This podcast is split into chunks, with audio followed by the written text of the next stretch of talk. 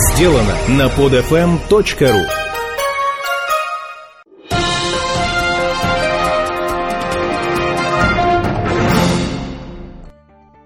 Всем привет! У нас э, уже шестой выпуск. Мы благополучно прошли свой микро-юбилей. И э, теперь уже наступает э, самый сладкий момент, э, на наш взгляд, самый интересный, то, чего все мы так ждали. Вторая, третья, третья, третья половина или третья половина нашего замечательного чемпионата, э, которого мы все э, с нетерпением так долго ждали. Многие ждали больше даже, чем, наверное, возобновление Еврокубков. И сегодня мы в студии вдвоем. Мы сегодня совсем вот не одни, да? Э, меня зовут Станислав, а вместе со мной сегодня Максим. Максим, привет. Привет. Ну, а начнем мы с клуба, у которого, судя по всему, мечты сбываются. Нашего, Сагазового все, питерского «Зенита». Сезон у питерцев получился ровный, о чем свидетельствует всего три поражения в 32 матчах. Задача на год выполнена.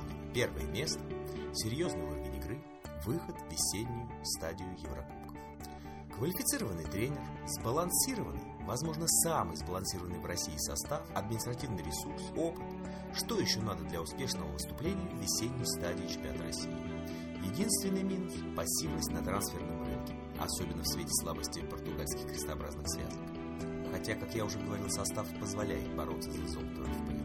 И российско-португальское противостояние на европейской арене – лишнее тому подтверждение. Тем более имеется семиочковый отрыв от занимающего вторую строчку ЦСКА. Итак, второе место ЦСКА. Долгое время армейцы лидировали с огромным отрывом. Но потом произошла всем известная встреча старых друзей Велитона и Кенфеева, и команду будто подменили. Без того переполненный лазарет команды начал стремительно наполняться новыми игроками, пошли разнообразные слухи о разборках внутри коллектива, но при этом клуб все равно смог занять второе место, отставая от «Зенита» на 6 очков. Правда, появилась новая болезнь команды – думбия-зависимость. С ним и без него это две абсолютно разные команды. Но самым главным, позитивным моментом является выход ЦСКА весеннюю стадию Лиги Чемпионов, где уже в первом матче армейцы смогли дать бой легендарному мадридскому Реалу. 1-1. Тут, конечно, хочется сказать о трансферной политике. Во-первых, подошла к своему концу старая бразильская мыльная опера «Вагнер Лав» «Я хочу вернуться домой». До свидания, Вагнер Лав. Нам будет тебя не хватать. Но при этом очередные точные приобретения ЦСКА, на мой взгляд, перевешивают отчасти трансфер Вагнера в Бразилию. Во-первых, это, конечно, Понтус Верблом, с которым армейцы наконец-то решили свою основную проблему и закрыли дырку в опорной зоне, и который уже в первом матче за ЦСКА принес клубу ничью с Реалом. И Ахмед Муса, эдакий левоногий, быстроходный бровочник, крайне нападающий. В его лице армейцы получили так не достававшую им последнее время скорость. Хотя для того, чтобы эту скорость, дриблинг и пижонство заставить работать на команду, еще придется много потрудиться тренерскому штабу. Ну а первый в списке направо биться с ЦСКА за вторую путевку в Лигу Чемпионов, по крайней мере очкам, химкинский филиал ВТБ «Динамо». Поражение от «Локомотива», «Волги», нулевая ничья с Тереком в первых пяти турах, а также кубковый провал с Ростова отправляют Божевича в отставку. И с этого момента начинается сказка имени Силкина. Хотя многие сомневаются, а Силкина ли? Третье место между ЦСКА и Спартаком с зазором по одну очку от каждого один из лучших, если не лучший футбол в стране. Хотя и в этой бочке меда есть своя ложка дегтя. Рубин. В три матча проигранных сухой. Административная беззубость Самаре. Это, соответственно, смазало впечатление от сезона, наверное, лучшего за всю постсоветскую историю в памяти динамовских болельщиков. Но все это в прошлом, а в будущем только вопросы. Перестановки в структуре клуба, приведшие к тому, что клуб стал самым громким игроком на трансферном рынке в стране зимой, квалификации Силкина. Ну, вот и посмотрим, а Силкин или сказка. Следующее наше место Четвертое – московский «Спартак». Так не проваливал начало чемпионата команда с 1976 года, когда «Спартак» в итоге вылетел в низший дивизион. На выезде было проиграно практически все. Череда травм, постоянно сменная декорация в защите – пару туров Спартак вовсе оказался на последнем месте турнирной таблицы, но при этом смог выйти в четвертьфинал Лиги Европы, где клуб буквально был раздавлен португальским Порто, и на этом европейская сказка была закончена. И выход в полуфинал Кубка России.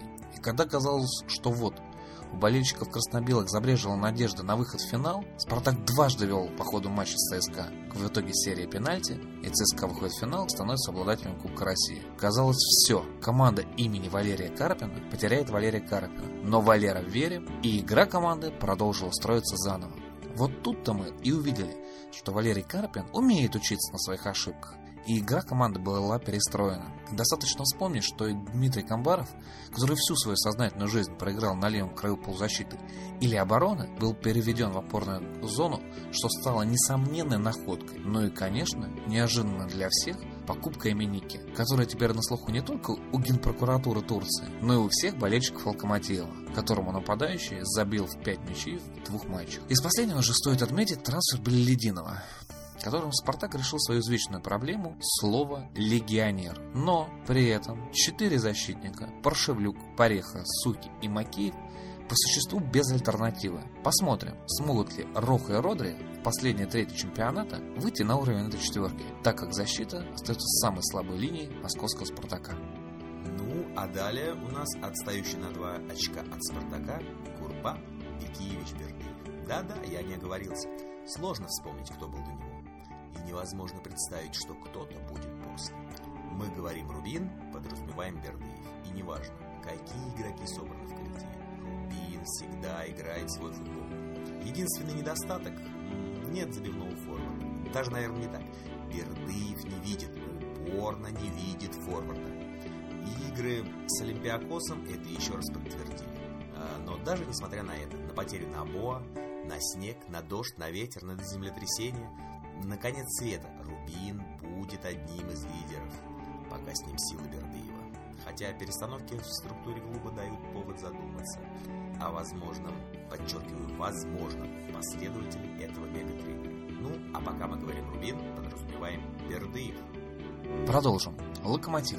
Наверное, мы так никогда и не узнаем, почему назначенный в начале сезона на должность главного тренера команды Юрий Красножан почему-то ушел в отставку. Эту тайну унесут с собой в дальние страны все участники данного процесса. Но тут-то и произошло то чудо, которое до этого произошло с «Динамо» и отчасти с «Спартаком» второй части чемпионата. У команды появился тренер Жоржи Каусейру. Если вспомнить, каким свистом встречали его в начале болельщики «Локомотива», и как восторженно аплодировали ему спустя 10 матчей без поражений, это небо и земля. Ему удалось невозможное – сбалансировать все линии в «Локомотиве» и заставить играть, четко придерживаясь тактическому рисунку. Даже известные московские диджеи стали играть на команду. Клуб, затор до конца группового этапа Лиги Европы, обеспечил себе место в весенней стадии, где, к нашему большому сожалению, проиграл по сумме двух встреч Атлетику из Бильбао. Теперь же, в свете перехода Романа Павлюченко в Локомотив, очень хочется увидеть, смогут ли железнодорожники с его поддержкой найти противоядие против главного железнодорожного подрывника этого сезона спартаковца Эминики. Ну и, конечно, как не упомянуть любимую игрушку Сулеймана Керимова Анжи. Хотя по поводу игрушки вкрадываются сомнения.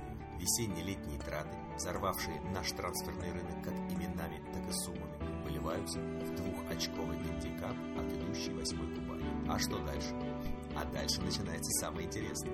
Появление нового генерального директора Алана Сазии выбор Красножана в качестве нового главного тренера, трансферное затишье Ткаченко. И вот уже теплится надежда на присутствие разума. Проанализировали, осознать, приняли меры, пересмотрели и тут бац! Юрий Красножан по собственному желанию покинул пост главного тренера. Гус наш всемогущий у. Цирк. Ну что, продолжаем пилить?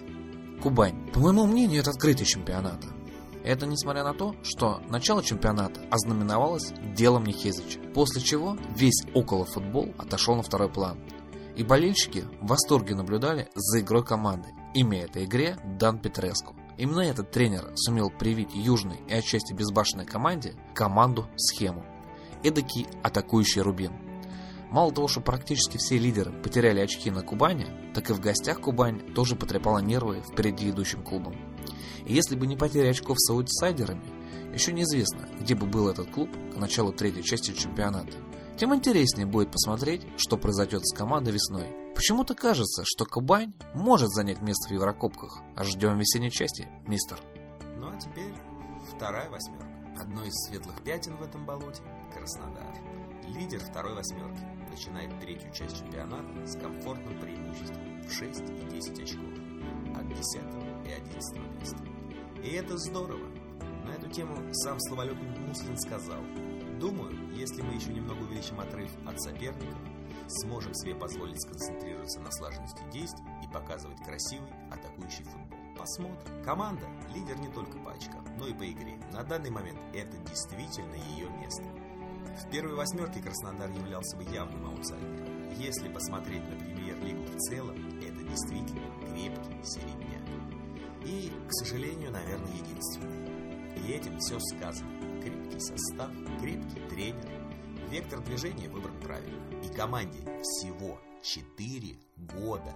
А она уже реально разделяет премьер-лигу на две части. Все в порядке и с амбициями, и с расходами. Владелец Краснодар, по оценкам экспертов, занимает 24 место в стране по размеру кошелька. И это позволяет ему купить, если не Итау и Курани, то уж точно Набоу, Вальдеса и Ижи Но, как сам Сергей Галицкий заявляет, сегодня такой задачи нет. Мне очень не нравится, когда команда все время меняется. Раньше мы это уже делали. Повышали класс не по спортивному принципу. Приходилось отказываться от многих приятных ребят, которые просто не успевали за стремительным движением по этажам нашего чемпионата. Дай бог, чтобы все было так. Ну и, конечно, бог в помощь. Лично я с интересом буду следить за этим клубом. Ну что ж, перейдем к десятому месту. Это третий клуб так называемого казачьего блока Ростов. Что можно сказать? Скандал с дозаявкой Максима Григорьева, забившего гол в ворота Локомотива, который так возмутил Ольгу Сморозскую, что мало того, что железнодорожники а, дошли с решением этого вопроса до суда, так еще и в расстроенных чувствах купили себе этого молодого, подающего надежды полузащитника.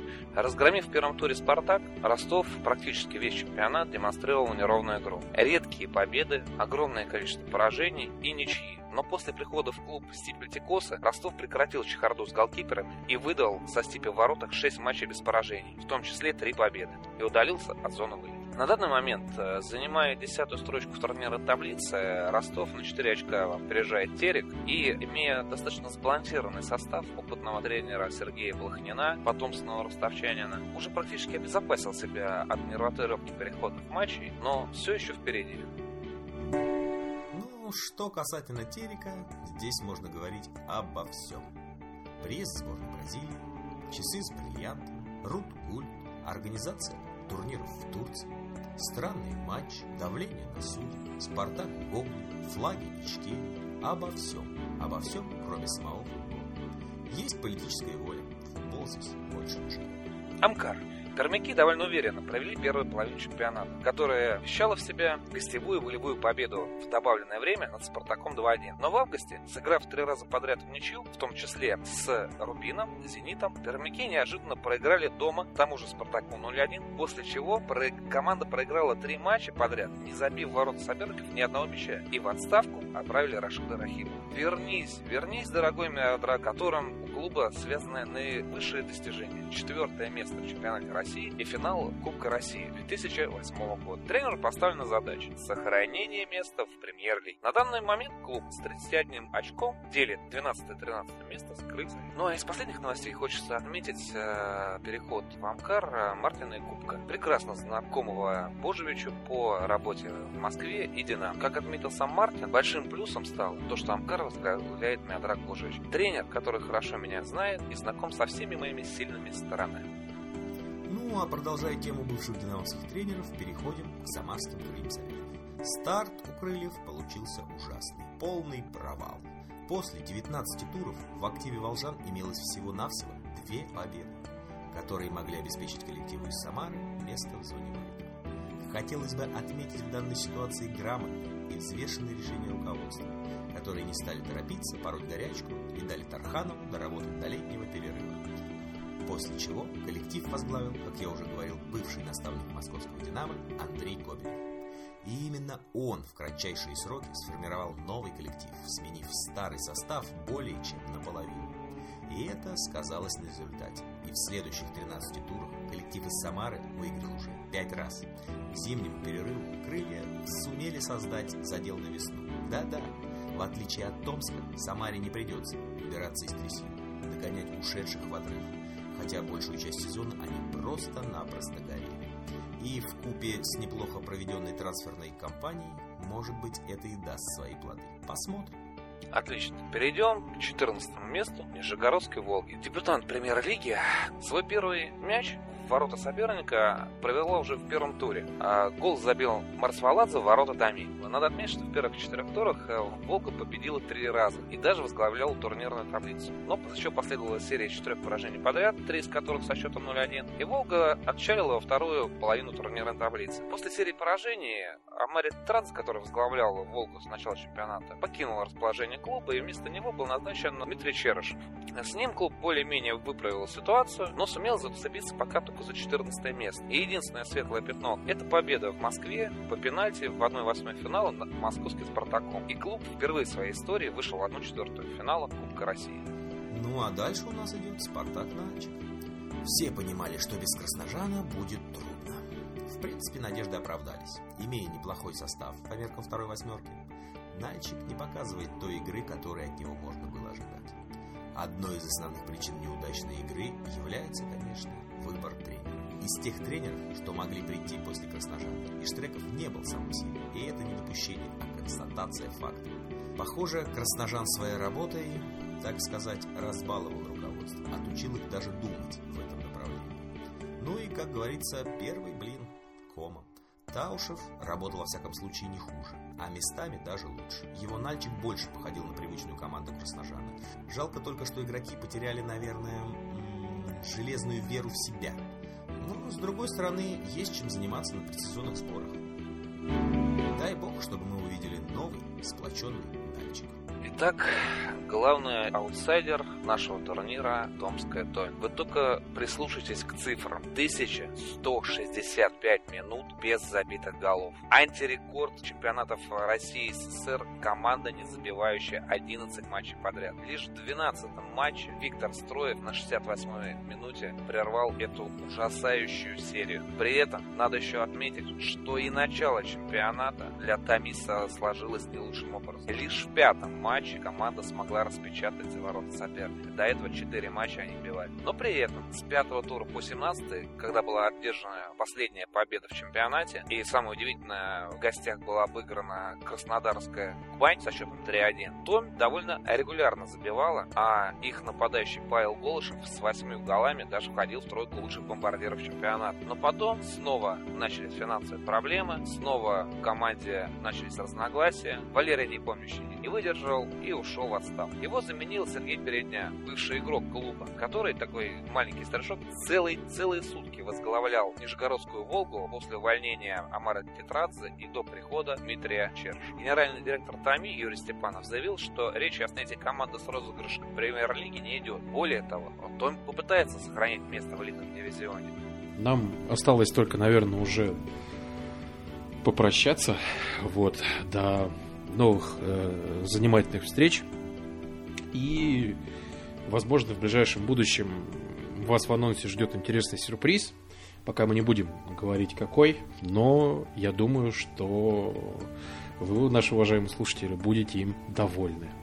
Вот. Так что до новых встреч. Всем пока и встретимся на нашем футболе. Пока.